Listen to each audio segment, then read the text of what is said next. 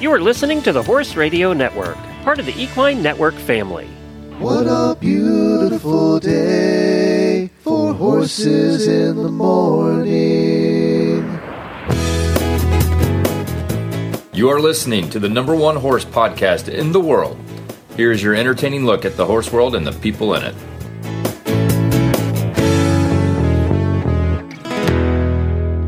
Well, good morning, everybody. I am Glenn the Geek in Ocala, Florida. And I am Lisa Wysocky, and today I am in Mound, Minnesota. You're listening to Horses in the Morning on the Horse Radio Network for July 5th, episode 3217. This episode is brought to you by Kemin Equine. Good morning, Horse World. I put 40 hours in this weekend, man, it's only Wednesday. I've been cussing this damn heat all day long, there's got to be another way. So I pick up my guitar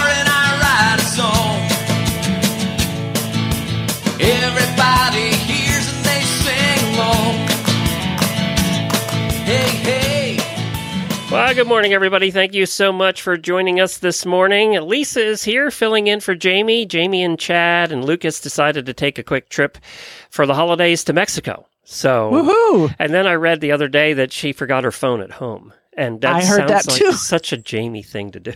So- But you know, kind of freeing in a way, I would think. Well, I think there's two camps on that. One is the people like me who would just fret about it the entire time, and two is the people who would go, "Oh, this is nice." Yeah, Uh, I don't think I'd be one of those people. I think I would be with you, Glenn. I, I would be totally freaked out. oh, Jennifer too. You know the horses, blah blah. You know, but Chad has his phone, so I guess that's okay. Yeah. Yeah. Uh, today on the show, Dennis Thompson's going to join us. He's the founder of uh, Gypsy Vanner Horse Society and Gypsy Gold Farm, right down the street, literally about five minutes from Jennifer and I here in Ocala. And he's going to settle some misconceptions about Gypsy Vanners. Uh, Dr. Tanya Cubitt is joining us from Per- Performance Horse Nutrition to speak about electrolytes and salt and mental health skills for riders. We're going to talk about that a little later in the show as well. Plus, in the Auditor Post show, we're going to talk about barn and farm chores that we all hate. So that's what's coming on. You know what I hate? Going to bed at midnight because, oh my God, we live in a neighborhood that is probably 70% Latino within the five blocks around us. And oh my God, they love fireworks. it was sounded, it literally sounded like a war. There was a time when I could look out my back window and see fireworks, look out my front window and see fireworks all at the same time. And it went on like that till midnight. It was just on and on and on and on. So I don't know. How I'm, I'm kind of same thing, Glenn. You know, I'm I'm on a lake here in Minnesota, and you can go down to the dock and sit and watch like eight different communities set off their fireworks. And then, of course, even though it's illegal here in in this area to set off your own private fireworks, everybody does it anyway. And people are out on boats setting off their fireworks. So kind of like you, it was it was intense. Um, not quite till midnight, but at least until eleven o'clock. People spend a lot of money on fireworks. Oh my goodness, they are not cheap. And you know, I mean, I, I feel so bad for the animals because I was sitting down at the dock and I was watching like blue herons and seagulls and penguins just flying around, just pretty traumatized because of the noise. And uh, so I just felt really bad for them. And then I had to sedate my little dog too, because she gets a little freaked out. Well, we hope that all of you survived, that your horses and pets survived uh, the evening. And uh, I'll get it. I want to talk to you about one of our hosts that didn't do so well last night, and it it wasn't because of fireworks. So we'll talk about that in a minute. Uh, but first, you know, on a happy note, uh, Nathan's hot dog eating contest happened yesterday. Now, normally I do this every year, talk about it just to annoy Jamie, the vegetarian, um, but uh, th- I can't do that this year. But I'm still going to talk about it. So Miki Sudo is was the female winner. It was her ninth win. She consumed 39 and a half hot dog hot dogs and buns in 10 minutes. 39 I'm just, and a half in 10 I, I have watched some of these over the years. I think they are disgusting. Yeah, they're I can't- disgusting. I can't imagine. I can't, can't either. imagine what she felt like afterward. I can't either. So apparently, what happened was there was rain on and off at Coney Island, of course, in New York, and rain on and off. Well, right when they got done with the women's contest, it was so close to call. It was so close. It was a photo finish, actually. It took them a while. They had to count all the plates because each hot dog comes on a separate plate. So they counted all the plates, and that's how they had to determine, watch the replay and determine who won. Oh, so it was that close. It was a photo finish in the women's Wow. contest. And then so um, I guess yeah, I guess you don't have to like swallow it. You just have to be in your mouth and off the plate. I think you have to swallow it. I think that's part of the rule. Okay. Um, then the skies opened up apparently, and it poured. So they there was all this controversy: are they going to cancel the men's? Are they not going to do the men's? What are they going to do? And it took two hours, and, and apparently, you know, they get thousands of people there to watch this. Oh yeah. The, apparently, the people hung around, the press hung around, and they decided after two hours the rain let up a bit, so they did the men's contest. Can you imagine eating soggy buns and hot dogs for No. no. well, Joey Chestnut won again uh, for like his 85th time, and he he downed 62 hot dogs and buns in 10 minutes. 62. Oh, Glenn, that's. Now they each, I- they Have you seen a picture of him? yes, I mean, is he like ginormous? No, Really? neither one of them are. That's the thing about these these these serious you know eating contest people, and there's a whole group of them. Uh, Yeah. They're usually pretty skinny, and I don't know how they stay that way, but they Well, just have good metabolism. Maybe it doesn't all stay down. yeah, that's what I'm thinking. Comes out one end or the other. Yeah. Hot dogs it would. Um, so each of them won 10 grand. So congratulations to both of them. And I got to talk about it this year without uh, Jamie just totally freaking out. So, uh, Yeah, well, there you go. Yeah, you only freaked out a little. So, I yeah. I, I'm not a hot dog fan, so daily whinny time.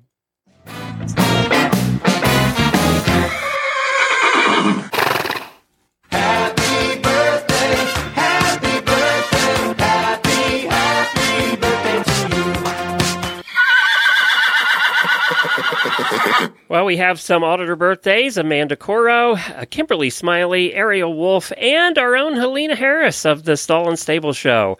It's her birthday as well. Also, I wanted to give a, a daily whinny to one of our Aussie auditors named Shannon. I just wanted to tell her we're pulling for you. I did a post in the auto room about what's going on. She's had a tough go of it this year, and we're Yeah. just thinking about you. Somebody else had a tough go of it too. Is our own Dr. Wendy Ying from the Driving Radio Show. She co she's the other fill-in host. It's Lisa and Dr. Wendy.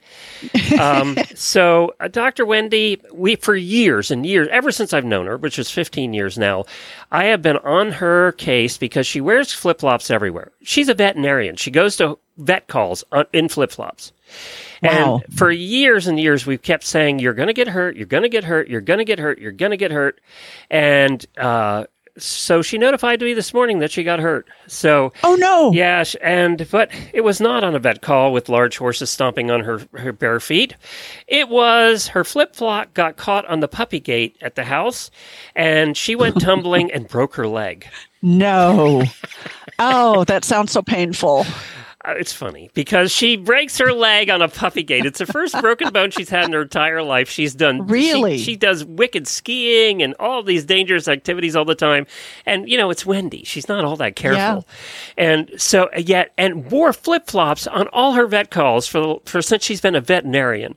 And she hurts Yeah, herself on the you would gate. think that she would she would have broken her leg like skydiving or uh, something. yeah, no puppy gate. But isn't that where they say most of the accidents happen? Is at home? Yeah.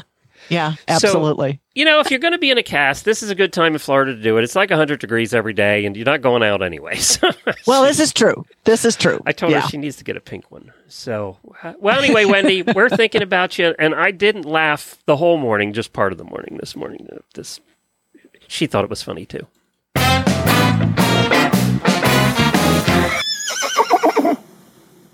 Okay, so Glenn, my my daily whinny, and I'm so glad uh, I'm co-hosting with you today because um, my my daily whinny actually goes out to Jamie, and she knows this story, so uh, I want to share it with you. And uh, and and so about um, about a month ago, I was on a plane. I was coming back from Washington D.C. and we're sitting on the plane for the longest time, and then we go out to the tarmac, and we're sitting there. We're sitting there waiting to take off, and the pilot comes back on and says, "Well, we're going to go back to the gate because our left engine is not starting." And You kind of need I- that. You kind of mm-hmm. need that. Yeah. And I am not a good flyer anyway. I, I tend to be a little bit nervous on an airplane. And so we go back to the gate and we're sitting there and sitting there. And the pilot comes back on and said, Well, it's the starter. So we're going to replace the starter. And uh, the nearest starter is in Baltimore, which is an hour away. So just hang tight. And so I'm just kind of freaking out because I'm thinking, I don't want to be on a plane where they've just put a new starter in and they haven't test driven it. So the only person I know who has any connection to planes and flying is Jamie. So I texted Jamie and I said, you know, I'm on this plane and I'm freaking out and I think I'm having an anxiety attack. I'm going to have a meltdown. And she was so calm and so reassuring and she got Chad on the text and he said, look, trust your trust your captain. He knows what he's doing. He's not going to let you Well, he you didn't want to die either. So no, exactly. And which was good sense. But of course, I wasn't thinking that way. You know, I'm thinking, you know, I'm going to die. It's all about me at that point. you know? that is true that when you're on a plane. yeah. So, How So- long did it take? Well, so they eventually let us off the plane and then they canceled the flight Hmm. and then they rebooked Which probably me- made you feel better. Well, it did, except they rebooked me for the next day, and I had to be back in Nashville because I had a speaking engagement. So I got them to put me on a plane. This is Southwest, by the way. Uh, put me on a plane out of Baltimore uh, through Atlanta. I got into Nashville like at 1.30 in the morning, and the shuttles are only running like I don't know every every hour or something. So I wait for the shuttle, and then I get to the the parking area, and I'm third in line to get out of the the parking lot and the gates aren't working. So we have to wait. Oh me and the, the the two people in front of me and i have to have to wait till the shuttle circles back around another 45 minutes and he has to call somebody to get the gates working. I mean it was like 6.30 in the morning when i got Oh home. God!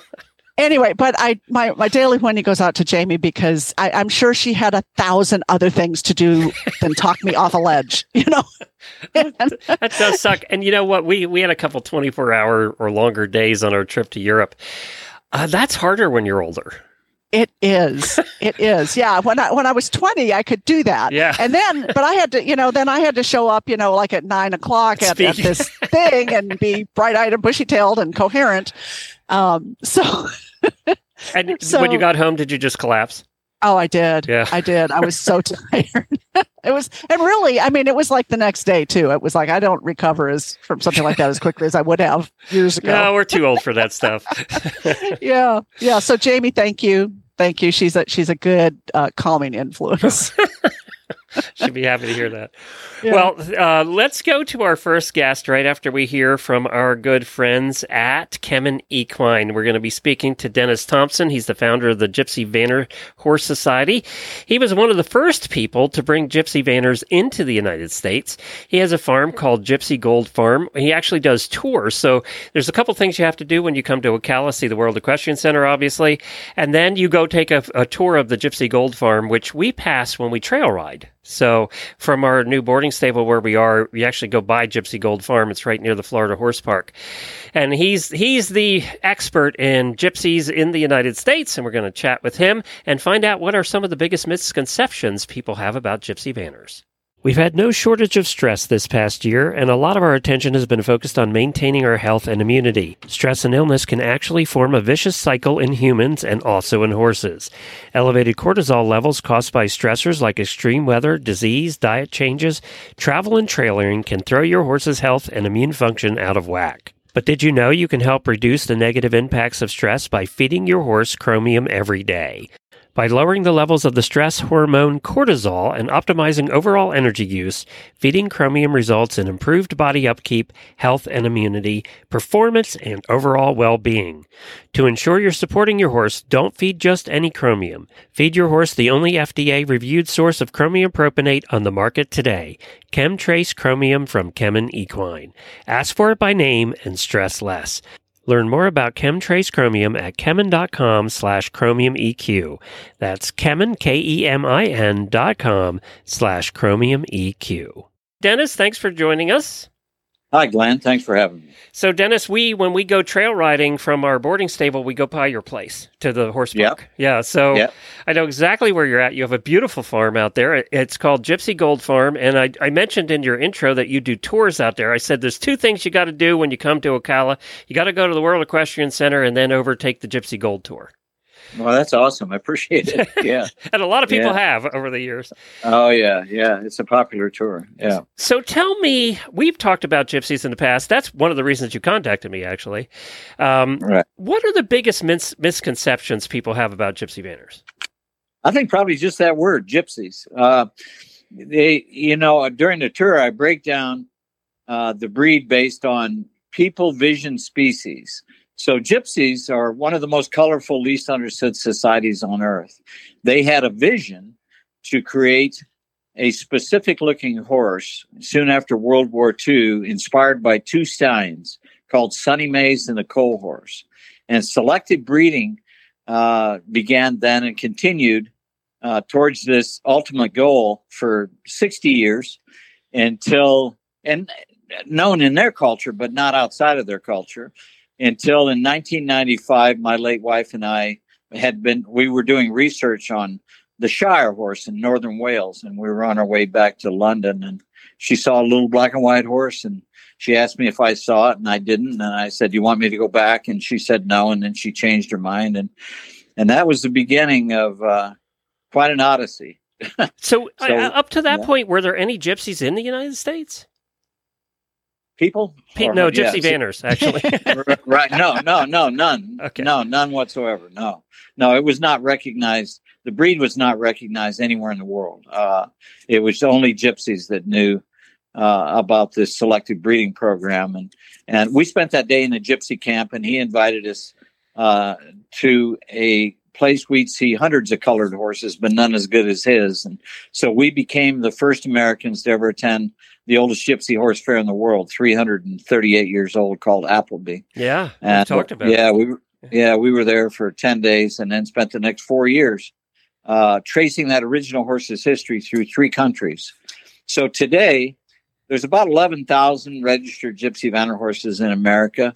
70% will have the name of that first horse's DNA verified father in their pedigrees, and 150% will have the names of one of the best three stallions we ever found and a horse called the lob-eared horse that are the uh, the fathers or grandfathers to four or six uh, let me see 15 of the 16 or excuse me 13 of the 14 mares that we brought to america so it's Ah. crazy it's a crazy story But- and so they were mixed up. There were, I know, there were some what uh, Dale's ponies, Fell ponies, some uh, you know Shires, Clydesdales. They were, they were no uh, no, Uh, were they all No, mixed well, up? there's that the, the difference is the, the centerpiece of the breed would be uh, the Dale's pony would be involved in that because they're heavier than the Fells pony and uh, and maybe a little more hair on their legs. They're really good ones.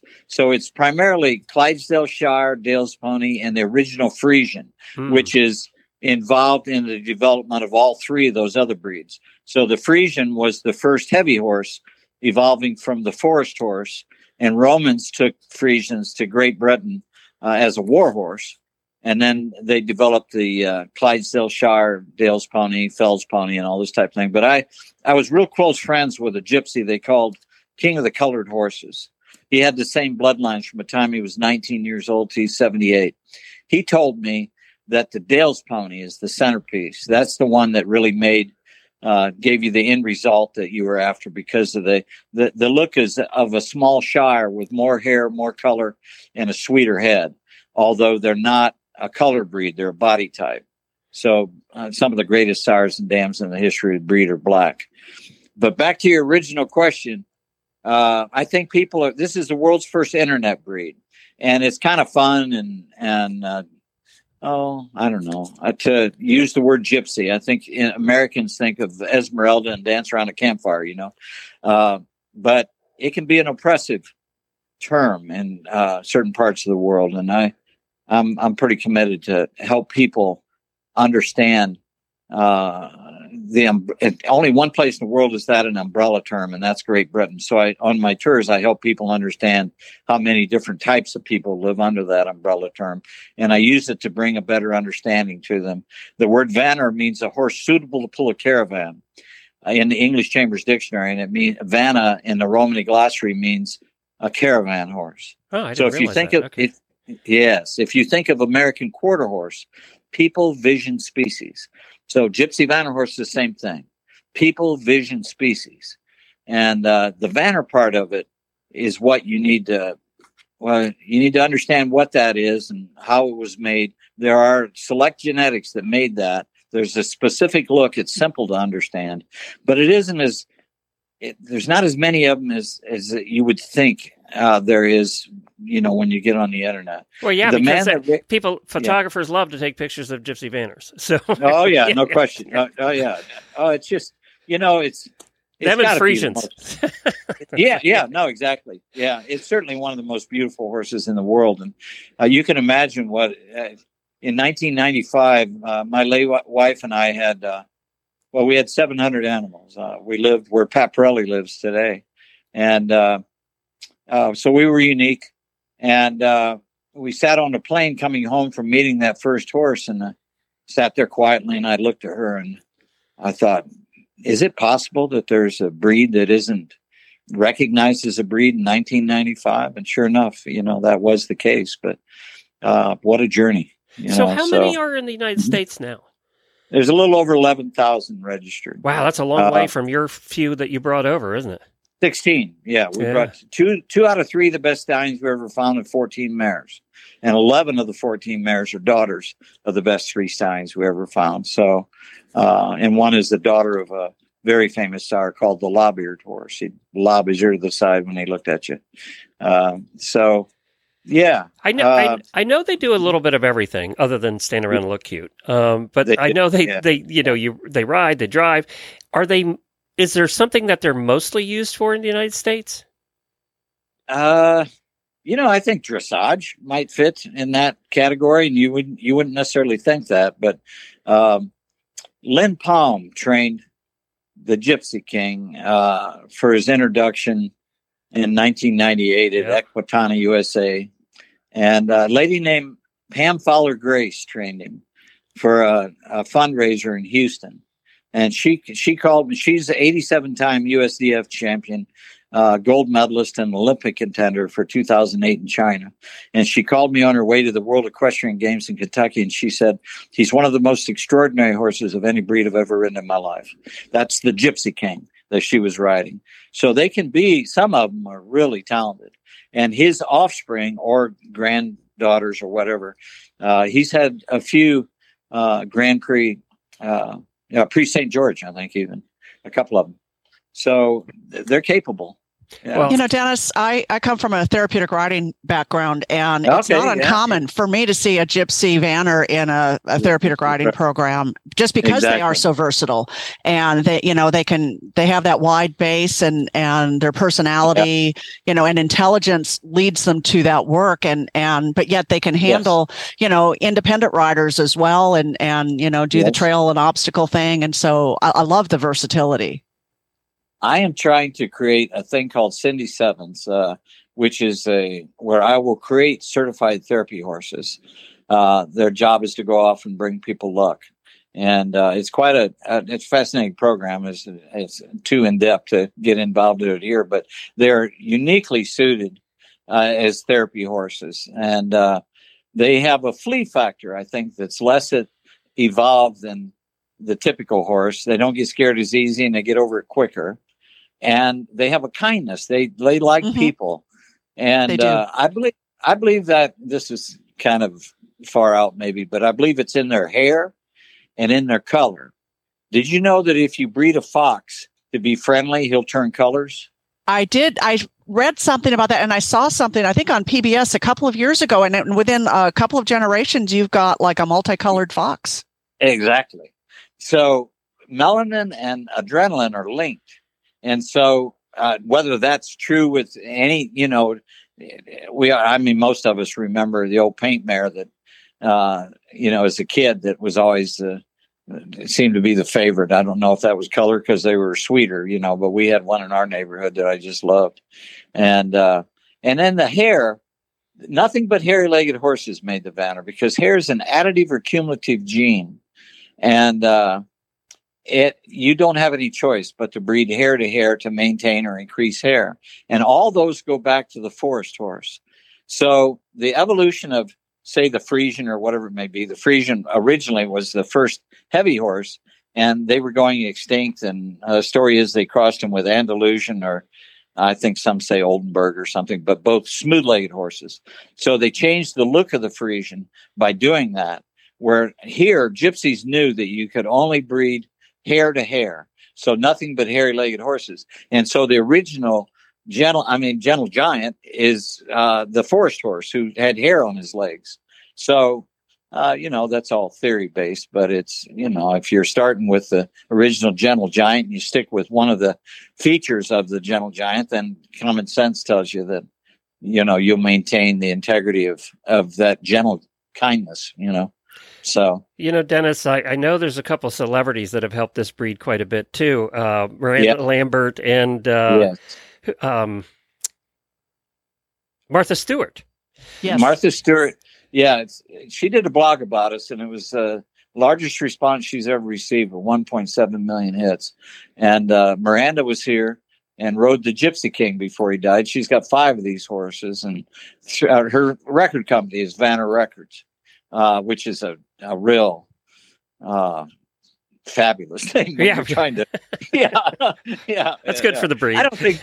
Yeah, I don't think most people know that a record company is called Vanner Records, but uh, you know, uh, it's fun for me to talk about anyway. You know, so, but I would love for her to even get more involved and. You know, hopefully one day that might happen. Well, so. now you started something also called the Gypsy Vanner uh, Horse Society. Tell us about that. I, I did. Yeah, it's uh, the Gypsy Vanner Horse Society is uh, was uh, established November twenty fourth, nineteen ninety six. It's the oldest breed registry in the world for a selectively bred horse raised by British gypsies. It's the only one founded on an in-depth study of British gypsies and their horses. And the name Gypsy Vanner Horse is the only name chosen by every every dimension of the umbrella term that live in Great Britain. There's three type, four types of people that developed the Vanner breed, and that's uh, they're called Didakai. Uh, one is called Irish and Scottish travelers. People called Rom or Romany that uh, derived from India. That's the original Gypsies, and uh, and there's people who live a Gypsy lifestyle that uh, are not connected culturally to any uh, specific background. It's a life choice they made. And uh, actually, the guy called King of the Colored Horses fits into that category. So we ask every dimension uh, to choose between Romany horse and Gypsy Vanner horse. They, before the name Gypsy Vanner horse was born, they were all called colored horses or colored cobs. I'm an international salesman. I design products for animals. Uh, I'm responsible for adjustable dog collars and adjustable dog harnesses and all kinds of things. And I know uh, the vernacular of of horse uh, products and and so cob means a five to eight hundred pound horse in America. It means an eight hundred to eleven hundred pound horse in Europe, and um, it's a it's a confusing thing. I bought a a yearling cob halter from Chicks the other day, and it fit my weanling. So it just it's a yeah yeah. Uh, well, so that's true of halters. We have trouble fitting my little Hackney pony too because it's never what. Yeah. like, yeah. There's not a standardization no. of. Uh, yeah, I was the director of sales and marketing for 23 years for and Hamilton. You know what? I knew yeah. you from that. We were in the tack business a long time ago before I was ever really? doing any of this. So I knew you from that. And wasn't it a shampoo, Quicksilver? Quicksilver shampoo. Be nice halters, Hamilton yeah. halters, yes. Yeah, yeah three out of four of those were in garages. I took them national in 1978. So I knew that. Yes, and, yeah, and, yeah. you know, it's, it's, funny. We're both old, is what that means. Uh, basically. okay, that's exactly what I mean. Yeah, yeah, I'm in a hurry. Yeah. yeah. Tell yeah. me, but is it? Yeah, go ahead. Isn't it a small world? I mean, just to connect like that. That's amazing. That's crazy. Yeah. Yeah, because he was crazy. an inventor long before he ever got into the Gypsy Vanner thing. I mean, it was yeah. Uh, now you're kind of known for that, but in those days you were known as being a creator of products that we all ended up using. Yes. Yes. And isn't it funny? Talk about circles, Quicksilver shampoo. You probably use a little bit of that now. So, oh yeah, oh yeah, you that's a good. Oh yeah, it's a great shampoo. And to this day, you know, I, I talk about names and how they make a promise, and that's the world I came from. Is that you make a promise based on uh, whatever the promise of your product is, and then you keep the promise, and that's how you keep your name. You know, that's how people respect you. And uh, I'm of that same uh, mentality when it comes to Gypsy Vanner Horse. It represents a, a certain look, a certain you know uh, temperament, and so on. And if we breed to keep it pure and deliver that promise, then then we're good to go. You know.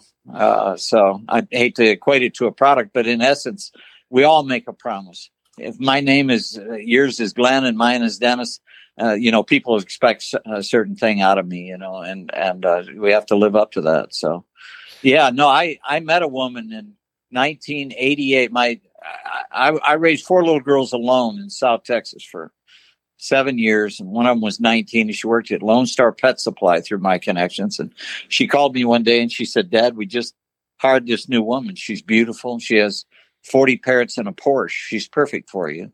And uh, that was Cindy. And I married her two years later, and and within five years we had 700 animals and lived where Parelli lives. You know that. Uh, off 225A there. Yeah. That's a story. Well, yeah. I, you know, you can find out more information. Go to gypsygold.com. That's your personal website. And yeah. uh, what's the website for the for the uh, society? Vanners.org. Vanners.org. And there's a lot of information on there about Gypsy Vanners. Yeah. You have yeah. uh, for sale pages on there, and uh, uh, is on your website too? There is. Yeah. Okay. And then we, of course, we have a Facebook. It's a Gypsy Gold Horse Farm. Yeah, yeah if you have... want horse porn, just go to his Facebook page and go to the photos section, and then you oh, got there horse you porn go. right there. Oh, it's it's amazing. I'm there right now. I'm just you know yeah. I'm in horse envy right now. yeah, yeah, yeah. We've we've got about a hundred thousand followers on that. So well, well it's, it's, gypsies. I mean, them and Friesians. I mean, those are the two, right? That yeah. that every every you, you ad agency wants. you see how difficult it is to call them Vanners you and I, you and I have talked for 15 minutes and they're still gypsies. You know what I mean? So I'm going to resign myself to the fact that that's, that unfortunately is a reality. There's something, there's something attractive about using the word gypsy.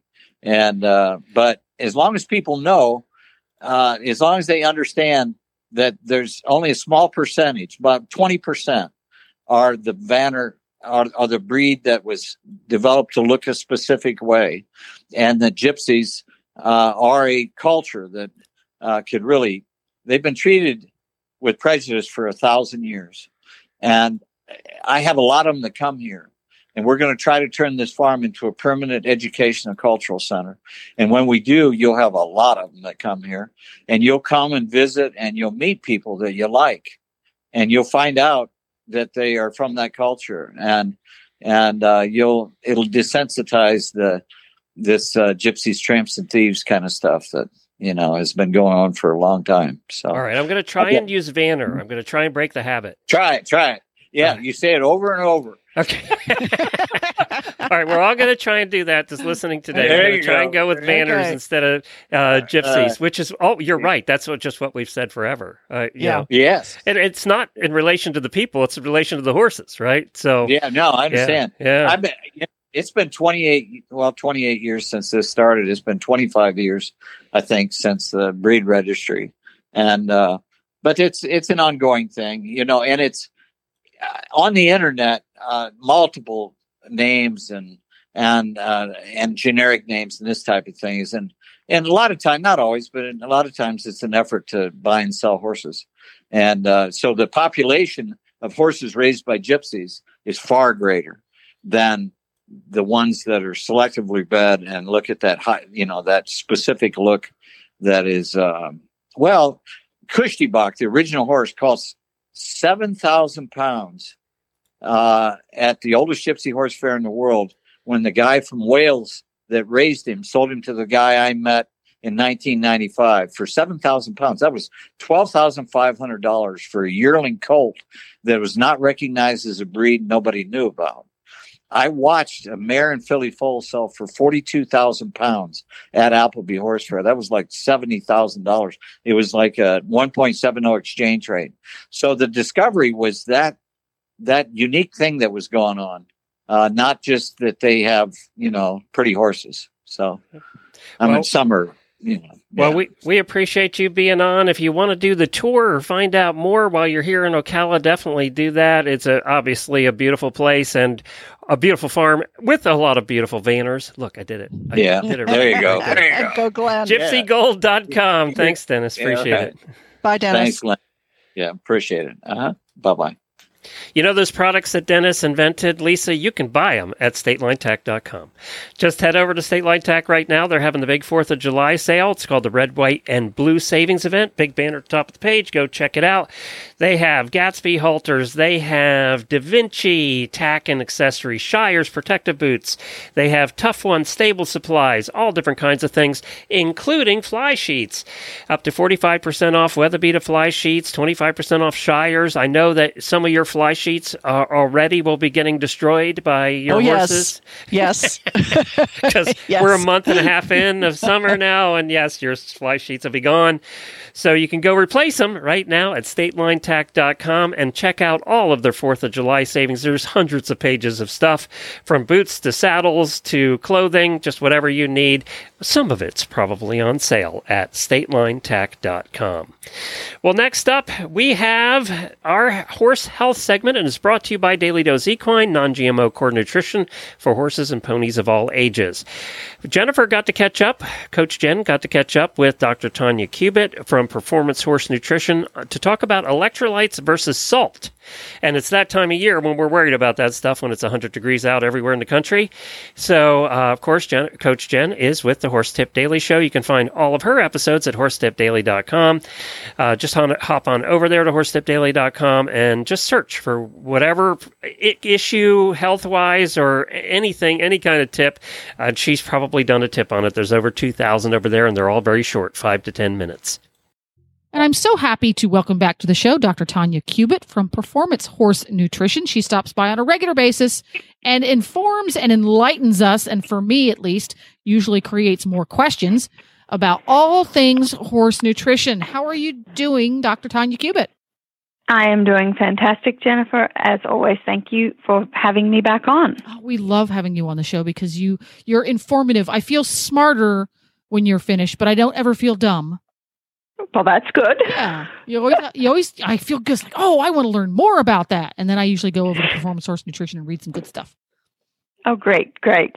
Well, So, what are we going to talk about today? Well, today's show is inspired by a listener question that we got a little while back.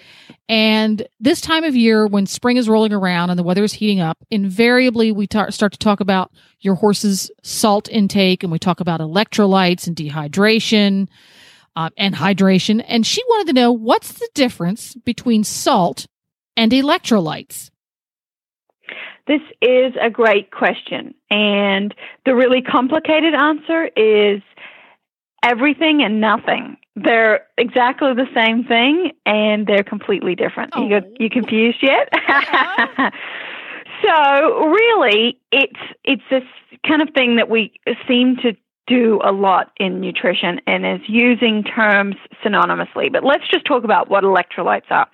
So electrolytes are electroly, electrically charged salts or ions, or some people even or minerals. Really, the correct term would be say electrolytes are electrically charged minerals. But some people use the term uh, generic salts, electrolyte salts. They are made up, these electrically charged minerals or electrolytes are sodium, chloride, potassium, and magnesium. Now, when you think about salt, what the true definition of salt that we would use in our food or on our table in the kitchen, it's a combination of sodium and chloride. That is table salt. So when I say it's the same but it's different, it's the same because salt is an electrolyte. The two particles that make up salt are electrolytes, but it's different because you are missing out on also potassium and magnesium. So what do they do? They're dissolved in the body and carried in the blood and and um, cell fluids as the salts or these electrolytes dissolve in the blood and tissues of the body. Um, they assist in preserving correct balance of fluids both inside and outside the cell. And what that does, they also act as a function in the generation of nerve impulses. They help to contract and relax muscles. Um, the heart is a huge muscle, so they help contract and relax the heart. They help process waste. Um, they're really involved in virtually every function in the body. An electrolyte imbalance may cause such complication as dehydration, muscle fatigue, reduced stam- stamina, overheating, and also tying up. Um, so it's really, really important that we supplement with electrolytes if the horse is sweating heavily and excreting a lot of those electrolytes. Now, if you were just to supplement with plain old salt, sodium and chloride, we would be missing out on the functions of potassium and chloride. So, what does sodium and chloride do? This is common salt, NaCl. Um, and they're, they're the two primary electrolytes in the body.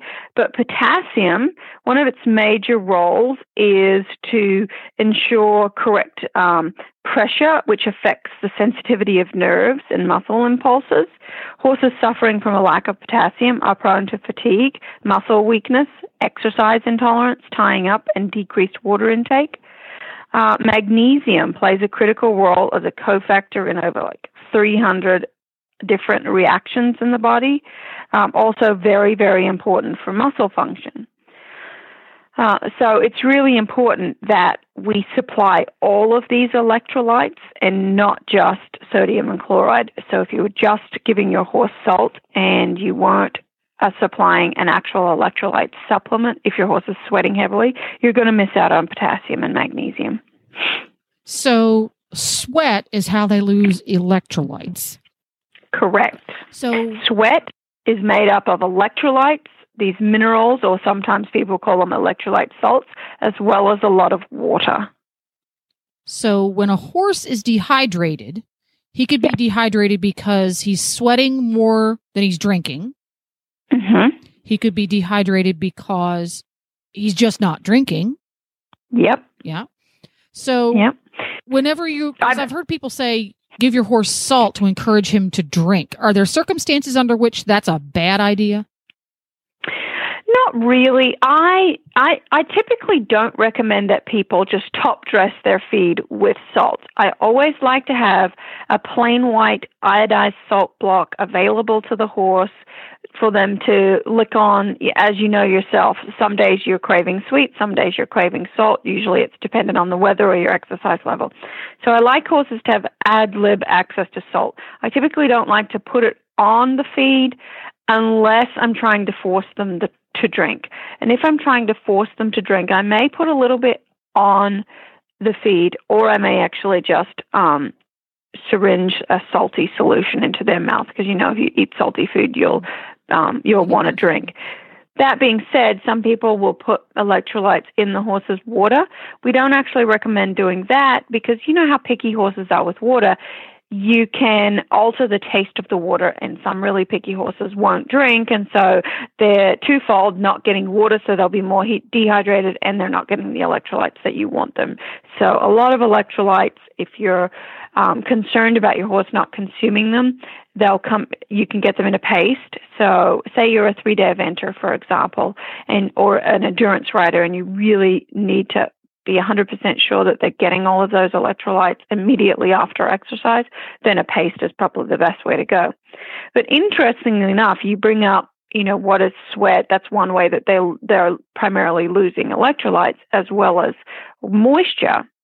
I've got some figures here on just how much um, weight horses can lose, which we in, in research use as kind of an indicator um, of sweat loss. So, a standard harness horse before and after a one mile race was measured, and they lost between 11 and 30 pounds. Um, field hunters, exactly. So, before and after three hours of fox hunting, 20 to 100 pounds of weight loss, meaning sweat loss. Um, thoroughbred horse in race training, 10 to 15 pounds, uh, and endurance horses, 20 to 88, 80, so 100 pounds. um, before and after a race of about 85 kilometers. Yeah, so you don't think that they're sweating that much because a lot of it's actually just evaporating away, but that is moisture loss um, out of the horse. So that's weight change, weight loss pre and post those exercises. So it is really, really important to make sure that um, you're supplying plenty of water post exercise. Don't worry about the old myth that your horse will get founder if you give it water. Just like yourself, you don't want to drink freezing cold water right after you exercise, but you want to make sure that they have access to fresh, clean water, and that uh, post exercise is when you want to make sure that you're giving them an electrolyte. Yeah. Horses are very, very susceptible to dehydration. So two more questions. I'll try to keep this brief, Sure. everybody, because I tend to get I tend to get uh, Dr. Cubitt going, and then I and we can't stop. Can you give your horse too much salt or electrolytes? For example, you to the person who likes to put it in their feed, so he has no choice but to consume it. Can you give them too much? And if you do, what happens? Uh, yes, you can give too much. Um, that's why I say I don't recommend putting salt directly onto the feed. Um, when you're feeding a powdered electrolyte supplement, however, you do put it on the feed. And if you're following the directions outlined on the back of the product, then you're going to be fine. You're not going to be feeding too much. Don't ever go over those label directions unless you've consulted with your veterinarian, your nutritionist, or the company that you purchased it from. That way you can be safe not to, you know, go over any of those requirements. Um, if you're putting extra salt on the feed, then it can actually act as a kind of counterproductive. We're trying to encourage the horse to drink, but by adding too much salt, he can actually um, get dehydrated and, and not want to eat because it'll decrease palatability of the feed. Aha! I knew there had to be a downside to all that salt stuff. Yeah. Yeah. So the, the lesson learned there is follow the instructions that come with the product that that was made for a horse. Don't be Yes. giving electrolytes made for some other animal to your horse. Absolutely correct. That's another point that should be brought up that I didn't. So this is why I say asking the questions is the best part of the program because all animals excrete different quantities. So all electrolytes are the same. We have the sodium, chloride, potassium, magnesium, but depending on the animal or, you know, the human, we will secrete those electrolytes in different quantities. So feeding your horse Gatorade, thinking that it's going to supply them with the electrolytes that they've lost, is incorrect because it will supply the electrolytes that a human has lost in those concentrations, but it's not designed in the right concentrations for equine sweat loss. Equine sweat loss is higher in certain um, electrolytes than others. So Well, there, Make sure it's designed for a horse. And I remember back in the day, the electrolytes we used to buy at the tack and feed store, which were basically the only ones available, had a picture of a dog on the front because they were made for dogs. But that was all they Yes. made back then. Now you have And back in the day, that's all they made, so that that was better than nothing. But yeah, we have the correct technology now, so we don't have to do that now now. we know what really goes in there. Well, thank you very, very much for enlightening me. Every time we talk about electrolytes and salt, I lo- learn a little bit more about them. So by the time I'm 95, I'll have it down pat. You know, that's one thing that I hope. I think the day you stop learning is the day that you die. So there you go. um, Well, keep on learning and listen to lots of different people because everybody says it a different way, That's and maybe you pick up a little something different from everybody. Different. That's right. So where can folks uh, get a hold of you if they have more nutrition questions? If they have more c- nutrition questions, they can find me on our website, uh, performancehorsenutrition.com. Our email and phone number is right there on the website. All righty. Thank you very much, Dr. Cubitt. We'll see you again soon. I'm here with the mad scientist who developed daily dose equine horse feeds, Janet Geyer.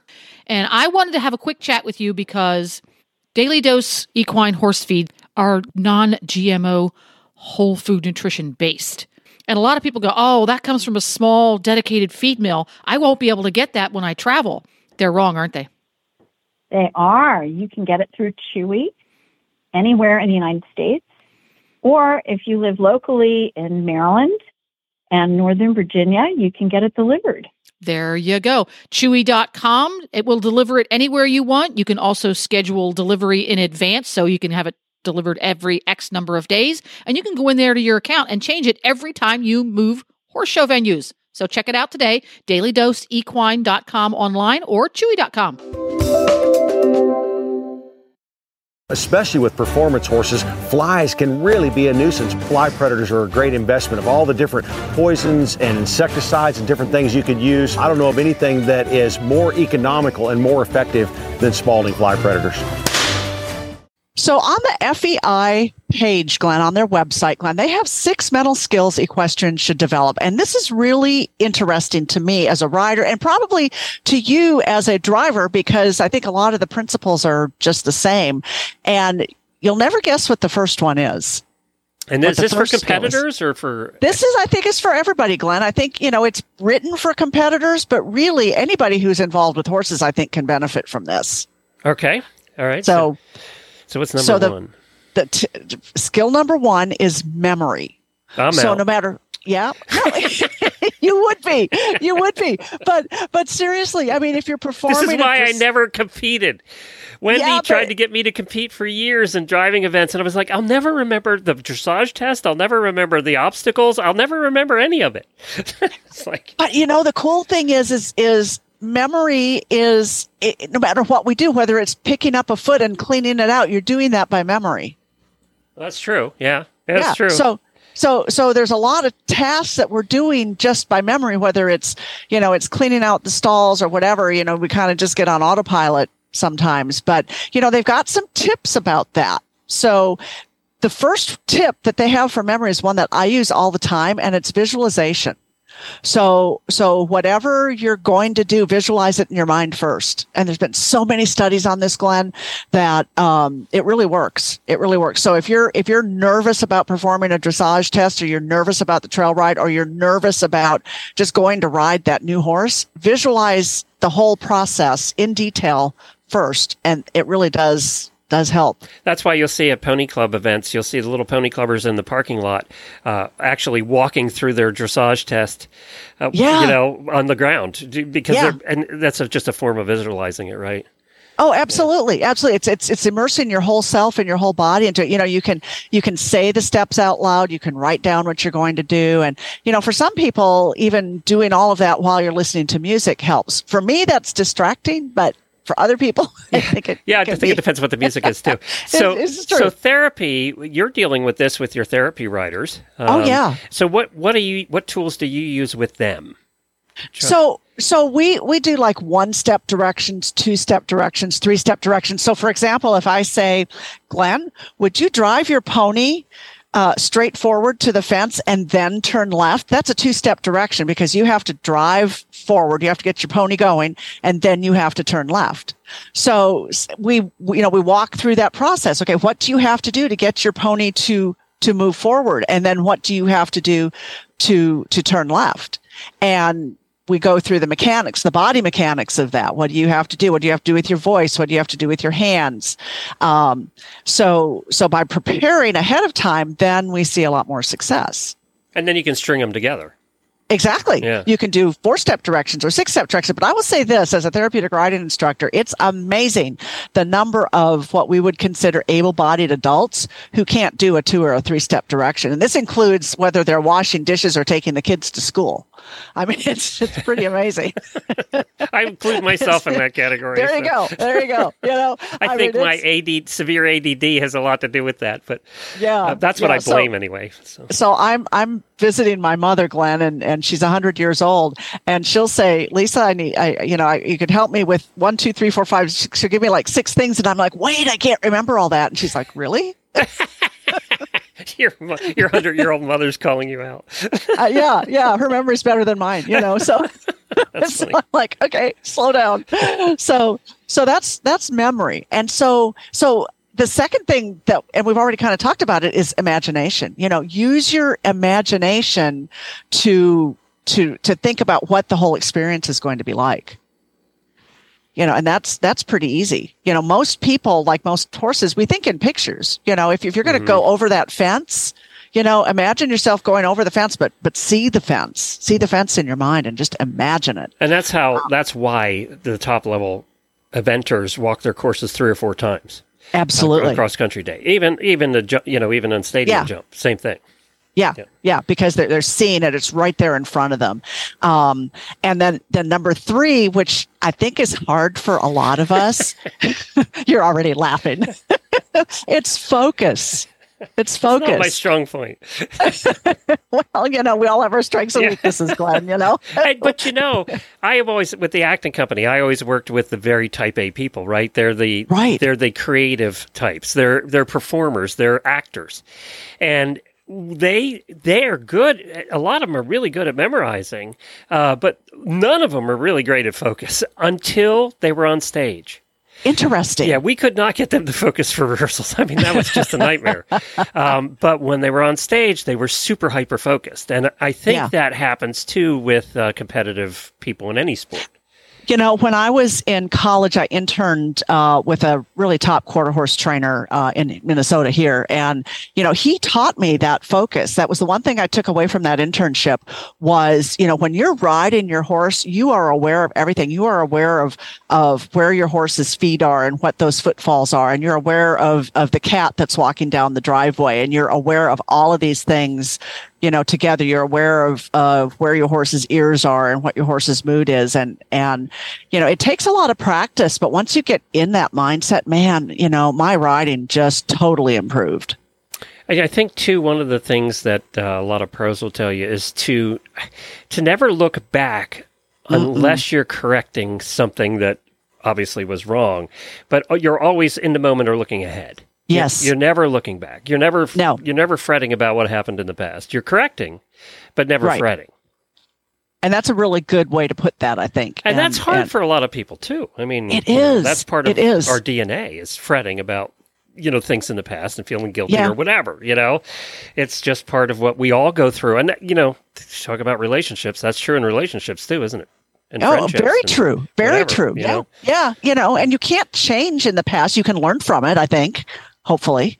Um, and so that's, And that's, that's hard for some of us it. that's very hard for a lot of us. I'm failing at all of these actually.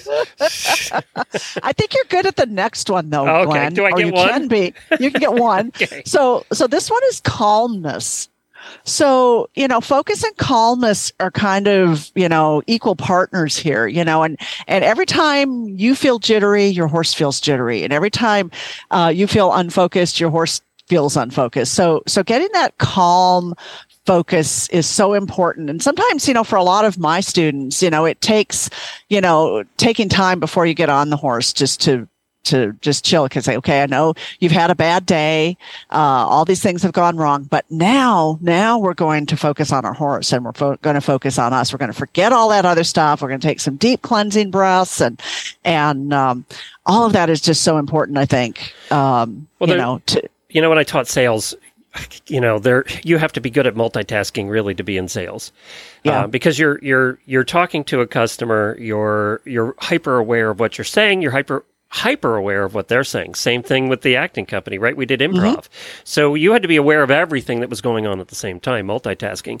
And it's uh you had to remain calm to be able to process what was going on and where you needed to go next yeah, yeah. you, you can't do that in a state. The only one that could do that in a state of total, total hyperness uh, was uh, Robin Williams. So Oh my goodness, yeah. what a talent he was. Yeah, but I mean that's the exception. yeah. well, and I think part of that too, Glenn, is giving yourself enough time. And we're all so busy these days, you know, and, and we're running from one thing to the next to the next. And I think it's just important. Well, and it comes down to a word. down. Comes down comes down to a word that I hated when I was in sales, and that's compartmentalization. yeah. being able to I can never say the word. Maybe that's why I hated it. Um, but being able to separate things out and only deal with the thing you have to deal with now, and everything else gets put in its own little box and put on the shelf. Yeah. And the truly successful people, whether they're athletes or CEOs of companies, they're great at. You have to be good at that. You have to be good at it and that's a that's a skill i think a lot of people struggle with is is separating that out and not letting all of those thoughts and emotions and feelings bleed over into the other thing. Yeah, you're not going to you're not going to be at the top of anything if you can't do that. Mm-mm. It's Yeah, hard. yeah. It, that's something that I struggle with a lot. Yeah, and it's Yeah. hard. It is hard for everybody. I think that's a learned skill more than I think you get some of that. Genetics plays a part in that, but I think you also learn that one. Yeah, I think so too. And and you know, I've dated a lot of guys who who are really good at that for some reason. Um, and you know, come to think of it, they they tend to be lawyers. So I don't know why. Okay, you're not with any of them now, so I think you're going to need to change your course there. there we go. There we go. Yeah, exactly. Okay, we need to go back to the other one and learn from our mistakes in the past. So There you go. There you go. That- exactly. Exactly. So, um, and then number five, Glenn. I'll and, send and you a I bill am, after. Okay. Yeah, I am. I am moving on in a lot of ways. Um, so, so number five is persistence. You know, I mean, it takes a long time to accomplish goals, no matter what those goals are. Whether it's relationship or it's it's family, it's your horse, it's your skill level. It takes time, and I think you know we're so used to instant gratification that we just want it now, and it doesn't work that way. And again, to be a champion, though, you have to have it. you have to have it. You have to have it. You have to keep keep sticking with the training. You have to you have to go push through the bad days and you know just stay your course and be be firm and be consistent. And you know the the last thing i think ties right into that and that's compassion. Um you, you, I'm glad you know, they put this have- one in here, actually. I am too because I think it's really important, and I think you know when you're when you're competing, you have to be kind to your competitors. You have to be kind to your horse. Uh, you have to be kind to the people who helped you get there. Uh, you know that that person who, you know, if somebody helped feed your horse in the morning, uh, you know, I mean, you just have to be compassionate and and and grateful to all of those people. And I think it's it's super important. And I think I think your horse picks up on that kind of thing too. Oh, I think more than any of the others, actually. Yeah. I, I, Yeah. yeah, I do. I think more than more than most of the others. Yeah, and you know, I think oh, so. Horses watch people. I mean, it's a form of survival and safety for them. But I think they can recognize seeing us not only be kind to them, but being kind to other people. Um, and I think that's important. You know, I, I love this list because it's a little different than most of them you see. Because it was designed. This list was really targeted toward FEI competitors, right? It's on their website. Right, but And- it's so all encompassing. Well, and it's things that you don't normally see, like compassion, you know. Yeah. And then I thought, well, I'm going to look at who the author is, and and it fits because the author's Patricia Salem, and she is a Mm-hmm. former professional equine massage therapist and recreational rider. There you go. Kind of makes sense, right? it really does. Yeah. It totally does. Yeah, that's So- why this list was a little bit different than some we've seen. I Oh, like absolutely. it. And I of course, too. it applies with everybody you work with. Everybody, and I think every situation you're in. Yeah, I agree. I- I- yeah, Yeah. whether it's relationships, friendships, whatever, you know. Yeah. your job. Yeah, yeah your, or your hobbies or or you know your interests. I think it, it's it's a good thing to to you know be aware of and to practice that. You know, if we, if Jennifer and I and Jamie and the other hosts hadn't pers- uh, uh, didn't Oh. have persistence through the lean years of doing this, we wouldn't be here today. No. And there were a lot of lean not. years. Yes. So, yes. I mean, we wouldn't Well, be where we are. I remember when when you started this and and everybody's like, "What's a podcast?" Yeah.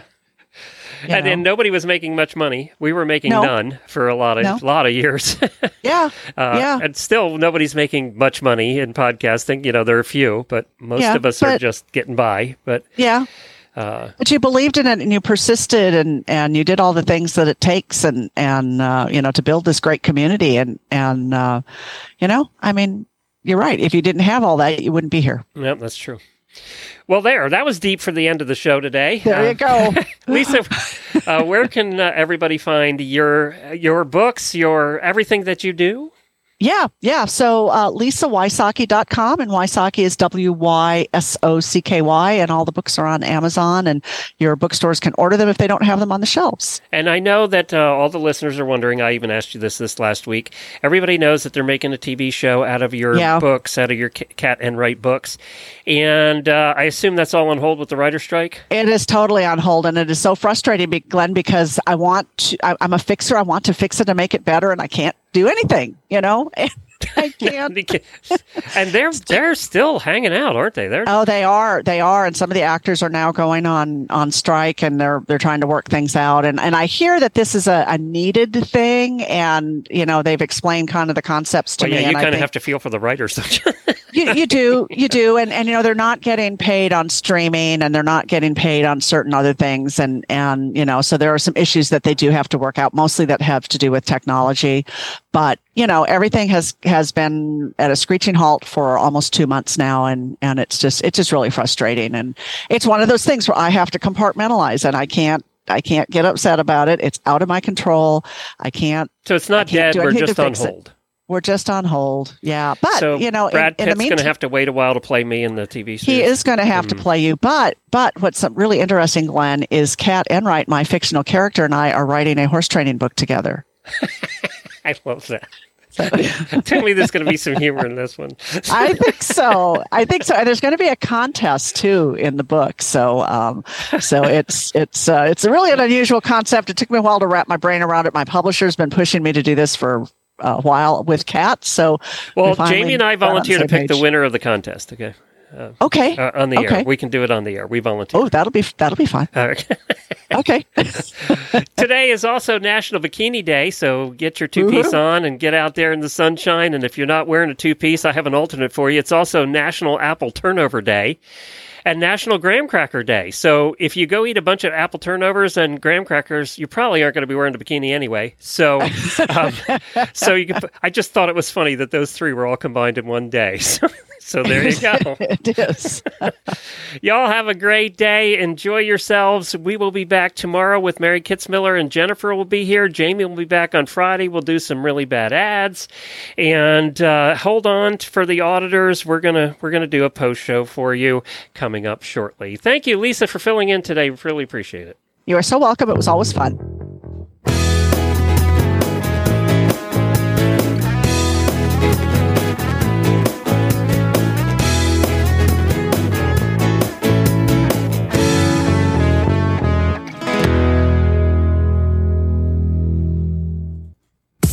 Time for the Auditor Post Show. We want to remind you that this is not always safe for work or the kiddos. Thanks for hanging around for our nonsense.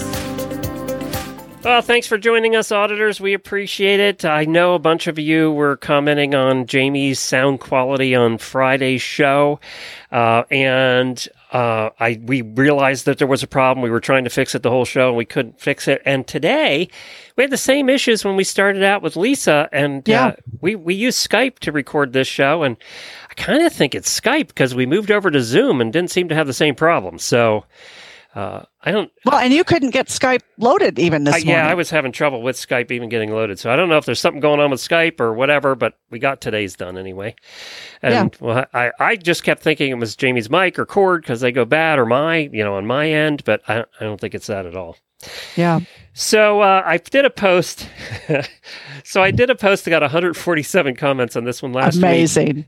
If you could get rid of one barn or horse chore and never have to do it again, what would it be? And the auditors were very opinionated on this. Yes. And I think the theme that I have as a horse husband looking at this list is why y'all do horses. I mean, you seem to hate everything about it. It's like there's nothing there's nothing that isn't on this list. Like- there you know it's so wide and, and varied but you know i see a lot of people who don't like like doing the the stall cleaning You know, I Like kind of view that as kind of therapeutic, but I only have to do t- one or two. You know, if you Well, have to do 10 a day, that's a different story. Then it you can get it can be therapeutic doing a couple of anything. Once you This do more true. than that, we always viewed the number as 3.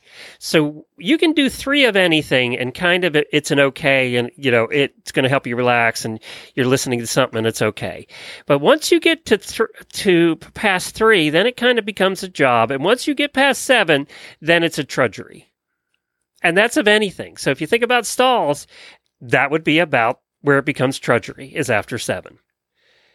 that's interesting i hadn't thought about that Yeah, isn't that true though? We always said that if you have three horses, that's okay. Anybody can handle three horses. Once you're over three horses, the work doubles. Once you're over seven horse, it quadruples. It doesn't triple, it quadruples. And that next horse just makes it four times the work. And it's Well, I- true. I will say this. So we've at Colby's Army, we've had two barn cats for a long time, and we had a cat who just showed up. And I mean, he was there for like I don't know three weeks, and finally I thought, you know, I probably should feed him. Um, it looks like he's going to stay. And I will say, having three cats versus two cats is like having twenty cats. there you go. It, it, it, so what you're saying makes sense. It, I can't believe the difference between two cats and three cats. We also, Jennifer and I have also come up with the saying in the last couple of months is that you can get used to anything in three weeks. Three weeks is the magic number that Yeah. people can get used to their whatever their circumstance, whatever change has happened in their lives.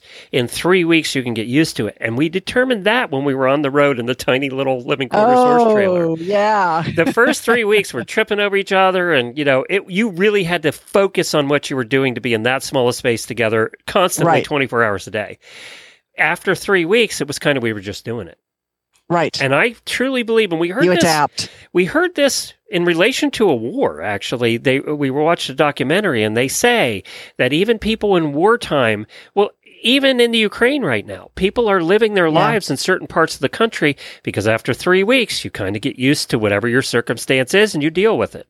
Well, kind of like the pandemic too. Yeah. You know, it was it was very challenging. At first, the whole thing was challenging. I'm not discounting that, but really, you're right. After a couple of weeks, you kind of figure, okay, this is this is it for a while. Right, exactly, exactly. So let's read what other. So emptying the wheelbarrow. Um, there's a lot of shoveling poop. So you're, you're Yeah. right. There's a lot of that. Uh, but see, I like that, and I could do 20 stalls and just be very happy. yeah, because it's kind of downtime, isn't it? Really, when It you think about it mentally, it's downtime.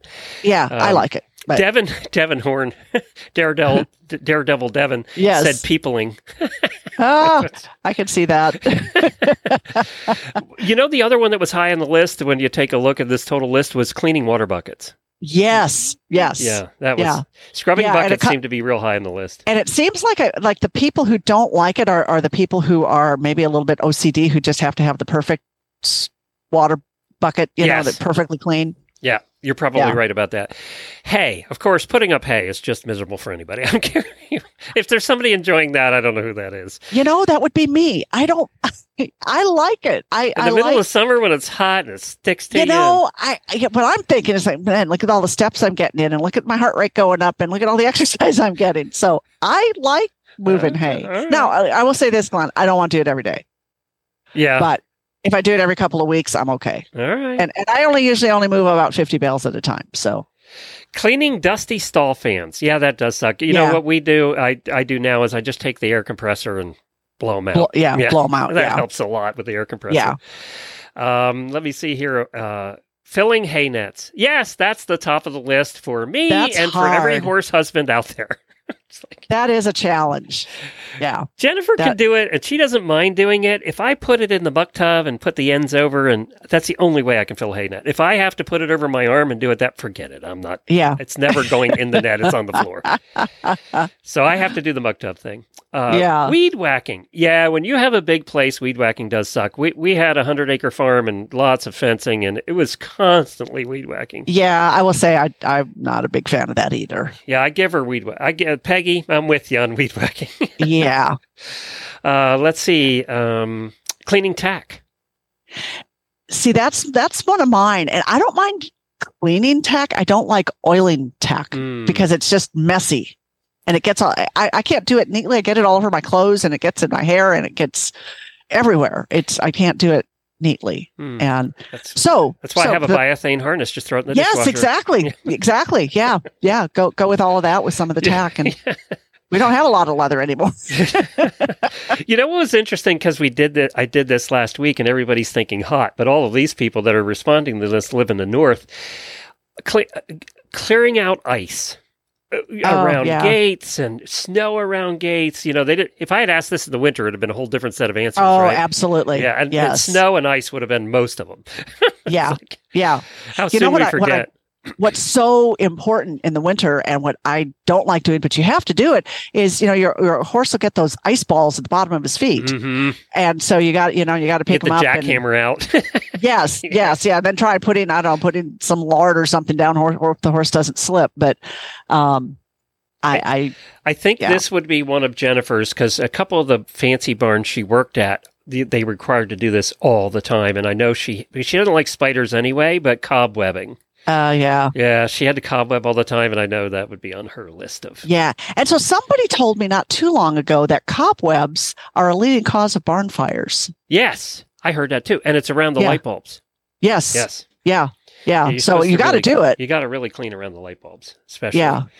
Um, so yeah, a lot of cobwebbing were, were on this list. Um, water buckets, water buckets, water buckets, mucking stalls. Yeah. Just the list is. Uh, So you know what I'm on that way. seeing though is I'm seeing some people like like Rhonda has said, you know, dumping the wheelbarrow. It's not necessarily cleaning the stalls; it's dumping the wheelbarrow. I can relate to that. I don't mind cleaning the stalls. I don't necessarily want to dump the wheelbarrow. I guess it depends where you have to dump it too. You have to climb Yes. a mountain of poop, or you know how you're dumping Yeah. it? Yeah. Yeah, we have to hike a little bit of a way, so maybe that's it. Well, that's probably it. that's probably it. We, you know, I love the days when we had our big farm. We just throw out the manure spreader right out out of the stall and just drive it out and spread it. I love those days.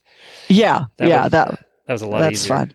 I Yeah. think hay wins. Actually, looking at this total list, I did hay. too. Yeah. But you're right, Glenn. In in um, a different time of year would have been a totally. oh, this would have all been dealing with ice and shoveling out gates. That's what this Yeah. would have been. Yep. Yeah, it would Yep. to- Nobody said it was interesting because these were all things to do with the barn, not a not a thing to do with horses. Exactly. The horses themselves, because I, I put that in there, you know, and I was figuring cleaning feet or, you know, brushing your horse or whatever it is, right? Nope. Yeah. Yeah. There was one that said paying the bills. Yeah, yeah, And Corinna said washing the horse trailer. I can relate to that. yeah, but Um, nobody does that. Maybe. Yeah, Maybe. ours is looking like it's got green mold on it. We may do it when we get ambitious once a year, but nobody's Maybe. doing it regularly. No. And we're all supposed No. to take the mats out and clean under the mats and all that. And how many times has that get done? Yeah. Yeah, those mats are so heavy. It's It's just just, and it smells bad. And you just go, if I can't Yeah. see it, what would be the problem? there you go. There you go. Those yeah. boards aren't rotting under there. Covered in pee. They're not rotting. I, I, don't see it. La, la, la, la, la, la. yeah. that is true, though. That's funny. It, it is. It is. I, I just don't. And so we, we don't have mats down. We just have the, the run ins and, and the, you know, they can go in and out and, and, uh, so that's one less thing to do. All right, sounds good. Well, thanks, uh, auditors, for for participating in my crazy questions that I ask on a regular basis. Appreciate that, and thanks, Lisa, for filling in. You are so welcome. All right, It's fun. We'll talk to y'all on Friday. Jennifer and Mary will be with you tomorrow. Congratulations! You made it through another post show. Thank you for all your support. Now, go ride your horse.